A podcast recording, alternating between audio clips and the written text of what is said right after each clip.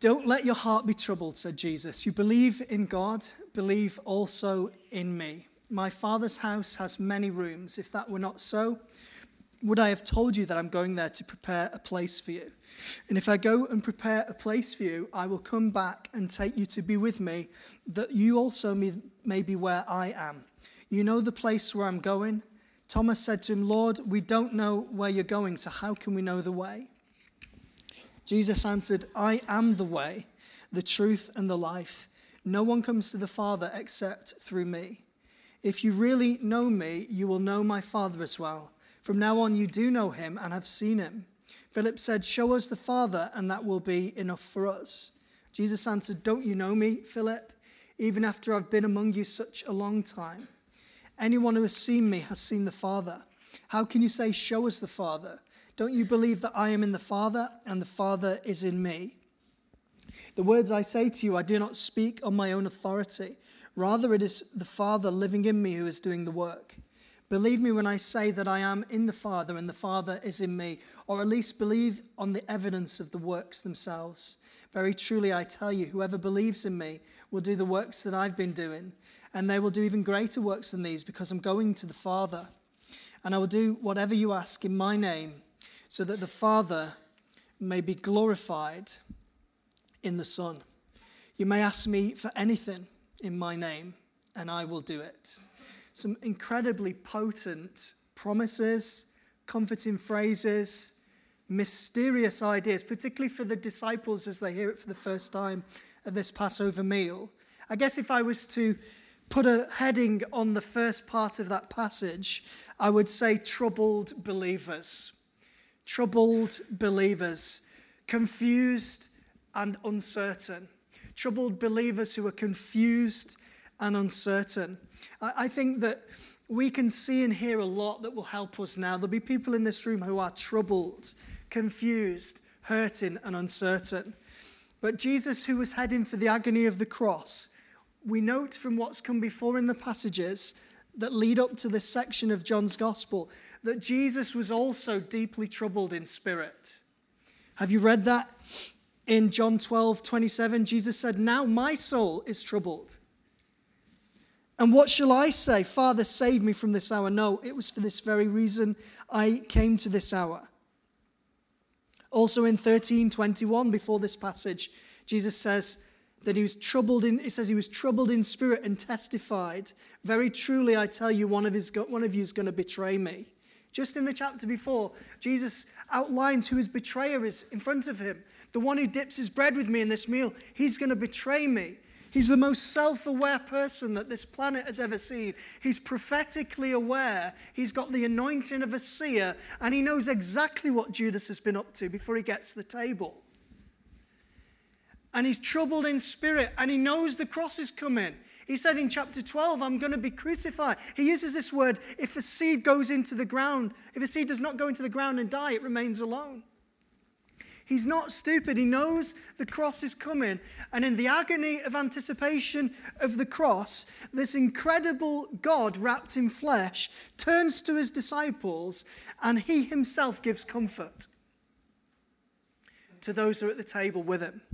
This is, this is not, here, I know Neil's got a, a t shirt again with hero on, we've got a crown of thorns on. Hero is not a big enough word for Jesus in this moment. You may have, you know, John Wayne or someone in the real world who you think, man, that's a hero. There is no hero like Jesus. Jesus, being prophetically aware, knows God is going to allow him to be butchered. And still in that moment, he's able to give comfort to his followers. Now, there's a lesson to all of us that we would struggle to measure up to, but need to at least work towards. That in our distress, in our troubled spirit, one of the best things we can do is lift our head up off ourselves, which is very hard. And I'm not saying that I can do it easily, nor can you, and look around you. I was doing street evangelism with Todd White in America, and I asked Todd, How how do you hear God so well? Because everyone who's known me from being a boy knows I operate in the word of knowledge. But this guy, it was like he had a hotline to heaven. He said to me, Steve, I'm more aware of the people around me than I am of myself. This is the problem with all of us, you see. We're so easily moved back to the default of being self interested. We're selfish creatures, all of us, in our busyness. But the gospel is a rescue from selfishness. So when Jesus models to us as his disciples and asks us to follow him, he's saying, In my darkest moments, I was able to lift my head up in spite of my troubled spirit and look at those around and bless them with comfort. I, if there's anything that I say in this morning, I feel this is from the Lord for you. The Lord's given me a mandate this morning. He says, Comfort, yes, comfort my people. Amen. I'm a Bible student right in the front row. Comfort, yes, comfort my people, Steve. Why does the Lord want to comfort you? Because He knows the people in this room who are troubled in spirit. It's really comforting to know that the God who loves you perfectly is aware of the trials of your life. It's deeply comforting to know that He is aware of what's going on at home or at work or in your finances or with your family or your friendship. He knows and He cares. He cares, and He is the ocean, which Glenn spoke about before the ocean of limitless resources. And he's looking on this church now in the same way as he walked amongst the candlesticks in Revelation and thinking, I know your deeds, I know your needs, I know everything about you, and I care. Is it good to know that? It's good to know the Lord really, he doesn't just say he cares, he cares about you. Fear not, O Israel. I have called you by name. You are mine. When you walk through the fire, I'm going to be with you. When you go through the waters, they shall not overtake you. God is a comforting voice to his people through the ages, and today he speaks comfort to you. He says, I'm with you in your trial. I'm with you in your burden. I'm with you in the dark places at nighttime when you cannot sleep. That's for someone right now by the Spirit. I'm with you then just as much as I'm with you in the daylight. I give you songs in the night. I restore you in the hard places. You see, the disciples that were present in that moment were confused and uncertain, and it became even worse because the language Jesus used was cryptic to the original hearers. They didn't get it. We have the benefit of hindsight. We know the whole scriptures of the Bible. They had a guy in front of them who said, I'm about to abandon you. You know, we, we read this passage at funerals let your heart not be troubled, you believe in God. And that's appropriate. There, isn't, there is a not yet to go to, there is a heavenly quarter that's part of this. But ultimately, in the context, Jesus is speaking to them about an imminent moment where he is butchered in their eyes, where they have catastrophic failure, and where everything that they were building for the last three years appears to fall around at them, and they, they just don't know what to do. And he has a brief meal with them to give this download from heaven, this pep talk to say, I know it's going to come and it's screwy what's going to come to you, but you're going to be all right. And I think the Lord would say to each one of us today, I know what you're going through, and I don't want to impugn or undermine or belittle it, but you're going to be all right.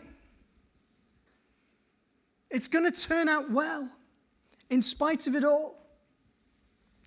You see, the chapter before, you have Peter's bold confession that he'd be willing to die for Jesus. And in that moment of Jesus saying things like, I'm, Where I'm going, guys, you can't come. Where I'm going, you cannot follow me, it says in chapter 13. Peter's the vocal one. I, I, I really understand Peter in the scriptures. And he's saying, I'll follow you. I'll die for you. You know, speak before he thinks. You know, maybe there's others like me that can understand that. I'm passionate to follow you. Jesus, come on. I mean, he was a tough guy. It was Peter the Rock Johnson. You know, he, he, he, he, he hacked an ear off. Come on then, lads, let's have it. I mean, he wasn't soft, he was a fisherman. But he didn't understand what Jesus was doing. And in that moment, that exchange, that confusing exchange in the same place at the same time, Peter's vocal interjections brought him to the place where Jesus couldn't leave it any longer. And he said, Peter, you're going to disown me three times. You're going to let me down. It's going to go messy for you too. And so, right on the back of that, we join our passage today. And the disciples, you could cut the air with a knife. He's just pushed back on Peter and said, Even you, the rock, you're going to disown me. They saw him probably as one of the leaders in the group. And they're looking around the room and thinking, well, if he's going to disown you, what is coming on us? There isn't anyone more passionate than Pete. What are you, what is, what are you saying, Lord? Where are you going? The only, and I don't want to press, press anyone's buttons with this, the only modern parallel that I can think of is rather like the abandonment that comes where you hear about the traumatic moment where two parents bring the children into the lounge or wherever. And I've heard these stories again, and they say to the children who don't know what mum and dad are going to say, pick one.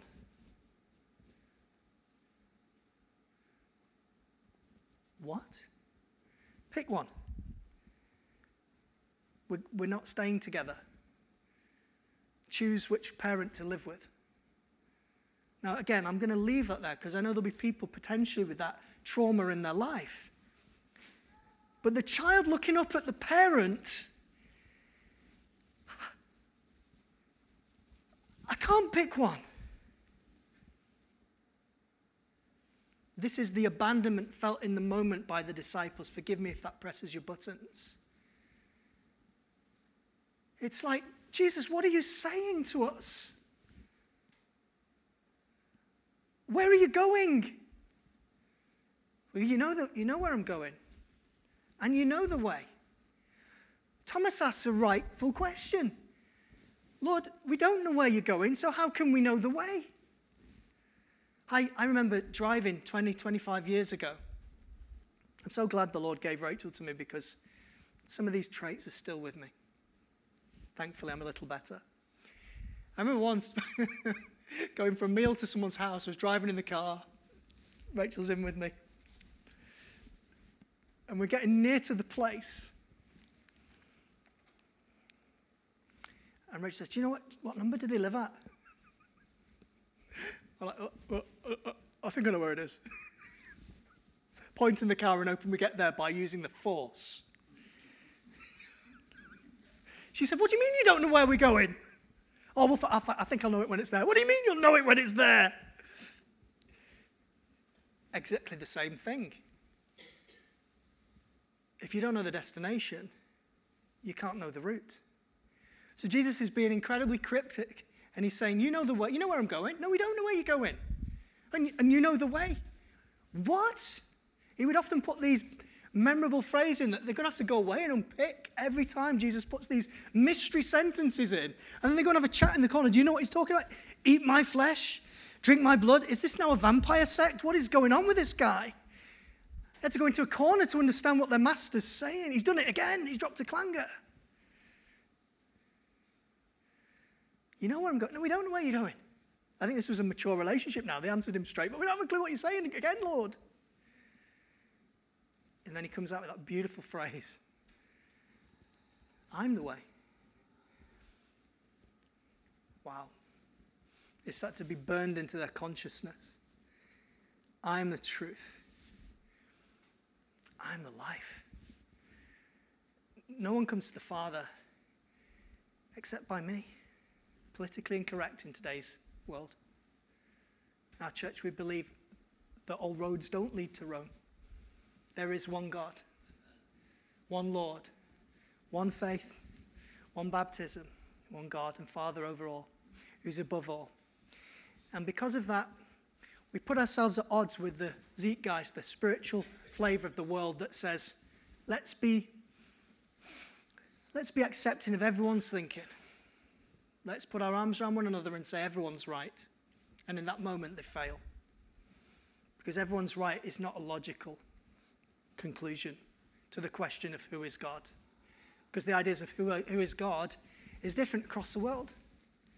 And this is the challenging thing about what Jesus said in that moment. I am the way, I am the truth, I am the life, using the I am, as we said in week one, to say that I am the God who is the way to the Father. I am God who is the truth about the Father. I am the God who carries spiritual life. Why did he say it with those three phrases in tow? If you study the language, most commentators agree that the first one, the way, because he answers Thomas's question, is the principal theme of the answer. How do we know? We don't know the way. We don't know where you're going. I am the way. So he's answering Thomas's question, and then he bolts on truth and life. What he's really trying to say is that any expression of deity, he's the final full stop in that, in that answer.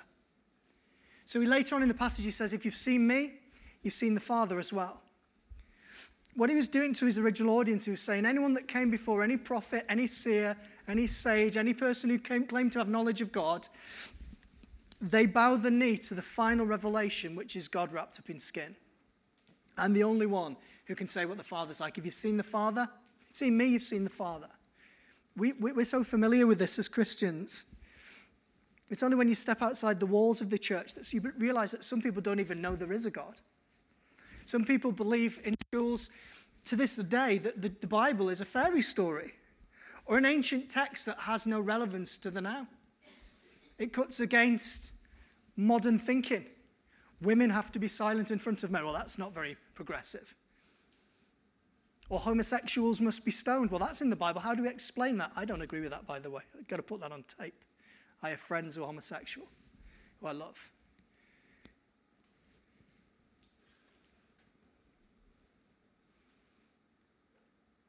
But that's in the Bible. And so the people coming against Christian faith, they come to it from an angle that they are just confused as to why we even bother sticking to this ancient text.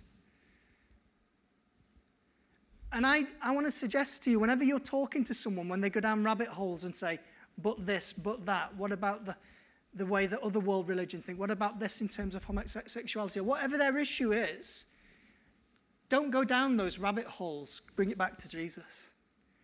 There's always that question who is Jesus? that most people can't contend with. Jesus is the way. Jesus is God wrapped up in skin. If you've seen the Father, him, you've seen the Father. What does it mean to say this is the truth? Well, because he's the, the latest and final expression of deity, there isn't a truer expression of him. There isn't more truth, there isn't additional truth, that's why in Revelation it says you can't add to the revelations, you can't add to the text. He's cutting against in the time the Gnosticism of the day. Because in mystery religions of the day of Jesus that they would have been familiar with in those days, there was this sense of hidden pathways, hidden ways to esoteric places, hidden ways to heaven. Jesus made it plain and simple and said, I'm the way.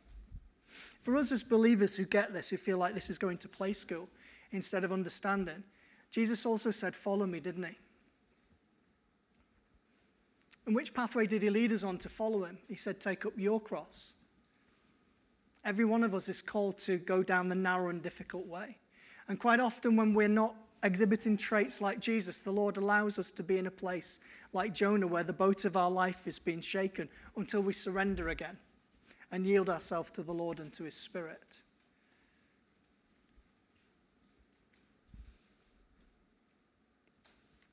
The final word that I'll say on this is related to life. This is where the world needs to see the difference in you and me. Jesus said, I'm the way, the truest expression of the Father. That's why I'm the way, and I'm the life. This is key for getting there, getting to the destination. Spiritual life has to be seen in us.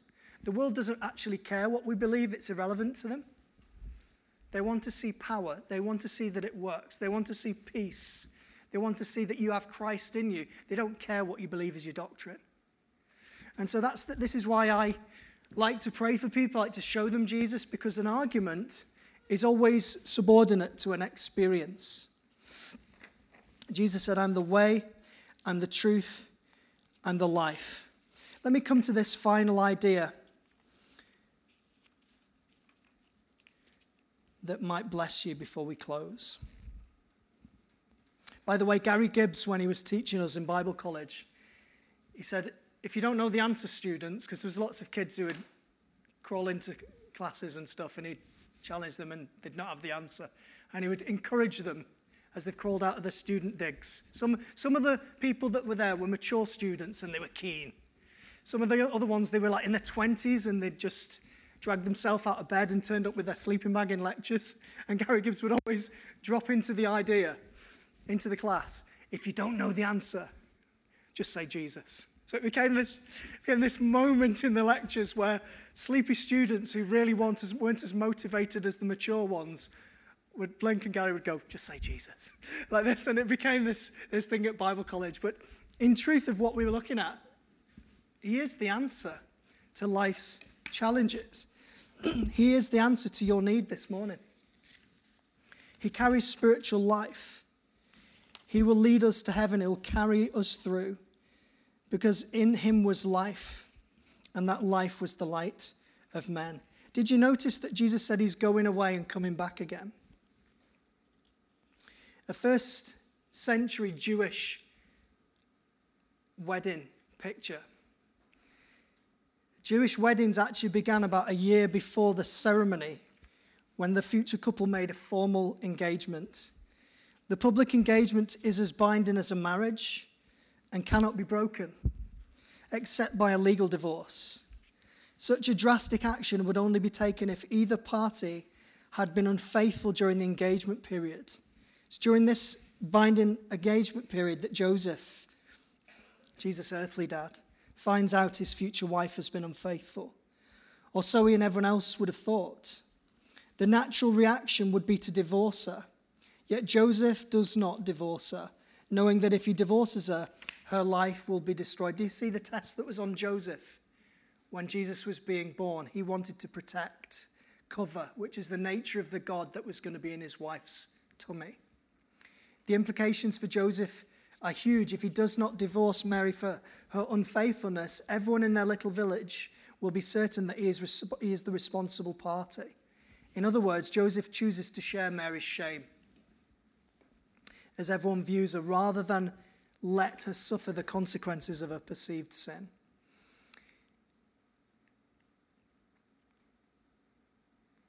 No wonder the Bible calls Joseph a righteous man. But let me go a bit further and link it to John 14. After that formal engagement period, the groom then returns to his father's house. This is the language. And the bride returns to her home to make herself ready. Think about Revelation 19 7. The bride has made herself ready. The bride prepares herself and remains faithful, waiting with anticipation for the appointed day. After the wedding, the new couple will move into one of the rooms of the multi roomed insular type houses that were common in Galilee. And Jesus, saying in John's gospel, therefore refers to this event In my Father's house are many rooms. I'm going to prepare a place for you. As a bridegroom, Jesus brings his bride home, the very family of the Father. There's a parallel there, and I'm going to go deeper. Can I just say something about the Latin Vulgate translation? Lots of people say this as Christians I'm going to get a dog kennel in heaven. You know, they downgrade themselves in the language they use about themselves. You might get a massive mansion, person X, but I'm going to just be allowed in my dog. Have you ever heard any language like that? That is just not what Jesus is teaching here. He says, In my Father's house are many rooms. He's talking about coming again for his waiting people. It's a parallel in the parable of the, vir- the wise and foolish virgins that even the, when the darkness gets dark in the days before the return of the Lord, People who are longing and desiring for the return of the king will be, along with everybody else, given a denarius. Do you remember that parable? Everyone getting the same reward. What is the reward, in, in a sense? Being eternally with the Lord. Let me go on because this builds a little. When the day of the wedding finally arrives, the wedding is an all village event. Everyone has anticipated the coming of evening as when the wedding will commence. As the sun sets, the bridal party await with oil lamps ready for the wedding procession. When evening fully comes, it's time for the bridegroom to leave his father's home and proceed with his party through the village, gathering villagers along the way. The noise of the procession increases as they approach the home where the bride eagerly awaits. What if the bridegroom's delayed?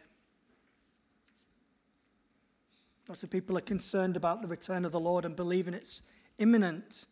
This is Jesus' provocative teaching in the Gospels. It's unthinkable that the bridegroom would be delayed. The sky getting darker, the village becoming silent, the bride's worst nightmare begins to unfold. No one possibly could expect this to happen, or would it? Of course, I've said to you about the parable of the wise and foolish virgins, the expectancy of some and the dimming expectancy of others. Listen to this.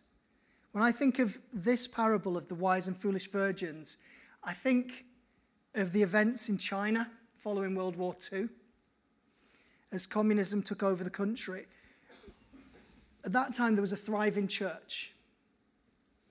And as darkness was sweeping over the land, the communist takeover, many in the church were convinced it was the time of the bridegroom's coming. They had been taught that the church would be taken away from all difficulty and tribulation. Clearly, because of what they were suffering, it was time for the bridegroom's arrival, wasn't it? It wasn't, of course. Many remained faithful to the Lord, forming underground churches, and many suffered. Listen to this, yet many fell away. And as I was praying, I was tearful as I wrote this down. Many fell away from the Lord because their faith was based on a theological position, a belief system, rather than the person of Christ himself. In his faithfulness and goodness, when their belief system was smashed, they had nothing left. I, believe that the teaching in the passage read in John 14 points us to this idea that when Jesus said, I'm the way, the truth, and the life, it's so important that Jesus is the answer, as Gary Gibbs says, that Jesus is the center of your life, that Jesus is the one you know intimately, the one that you've imbibed, the one that you carry within you as your light. If you fall away from grace, it's because you've chosen not to believe the truth. It's not because you've sinned too much. It's because you've lost faith in Jesus. And I want to encourage you to not turn away from the hope you first received, but to believe on the Lord. Why do we say this in this church where you've got so many faithful people? Because I believe perilous times have come. I believe there's a great falling away happening in certain pockets of the church. I believe there's a shaking happening that are causing people to question is this the truth? Can we trust leader X? Can we follow this church? Should we? There's a discontent about the church generally, broadly, particularly after the disconnect of COVID.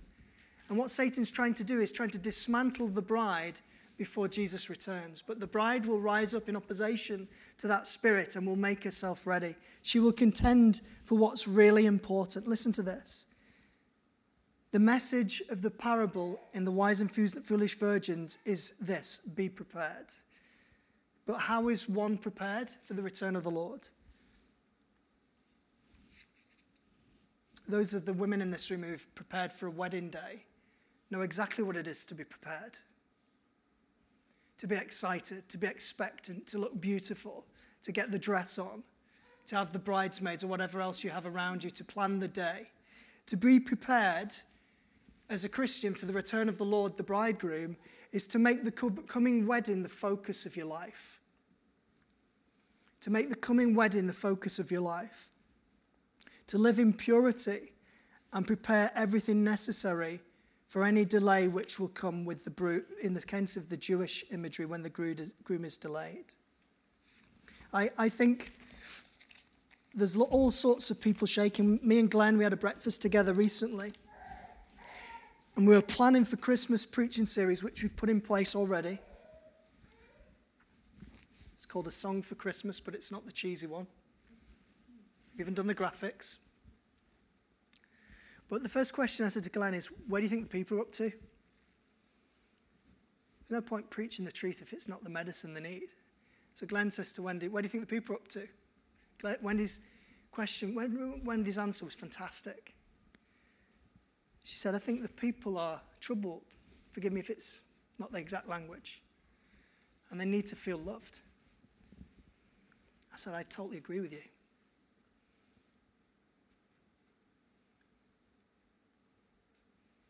And I think today's message is sent to comfort you and to focus you on what's important, to keep Jesus the main event in your life. Because I think people are not only troubled by events in church, but globally the world is being shaken. Do you not feel that? I was driving around Skelmersdale yesterday, and I've got such a massive heart for that town. I really don't know what the Lord did in me years ago. Driving around Skelmersdale, nearly weeping, I, f- I find myself not able to go into town without feeling emotional. I'm seeing people in the shops, and it just, this is subjective perception, but I, I feel that we're on a knife edge spiritually. I feel it's either God turns up in power and raises the church up with a different spirit, or this generation has gone to the dogs. It doesn't mean the Lord can't raise up a future generation. But I believe that it's really important that we come back to that place where the bride has a single focus to her life, getting ready for the return of the Lord. Do you, do you notice in 1 Corinthians, the Apostle Paul says, You don't lack any spiritual gift. That's what he says to the Corinthian church that was full of sin, full of division, full of fallouts, full of impurity, people being excommunicated for sexual deviance. And yet, in that text in chapter 1, it says, You don't lack any spiritual gift. What does it say after that? As you eagerly await for the return of the Lord. What am I trying to say with that final point? I'm saying the flow of the Spirit is in the church when the church orientates itself towards the future wedding, because that speaks of love for God, irrespective of performance. So when the church collectively focuses on Jesus and the marriage of Jesus, the flow of heaven and spirit gifts through the church comes irrespective of how well we're doing performance wise. That's what I'm trying to say with that final point. Please be encouraged. Let your heart not be troubled with the shaking that's going on. Keep Jesus the main thing. Make the focus of your life the return of the Lord. And recognize that Jesus, who is the way, the truth, and the life, gave a distinct call to any other world religion. It was entirely that he is the answer to every one of our deepest questions. Amen.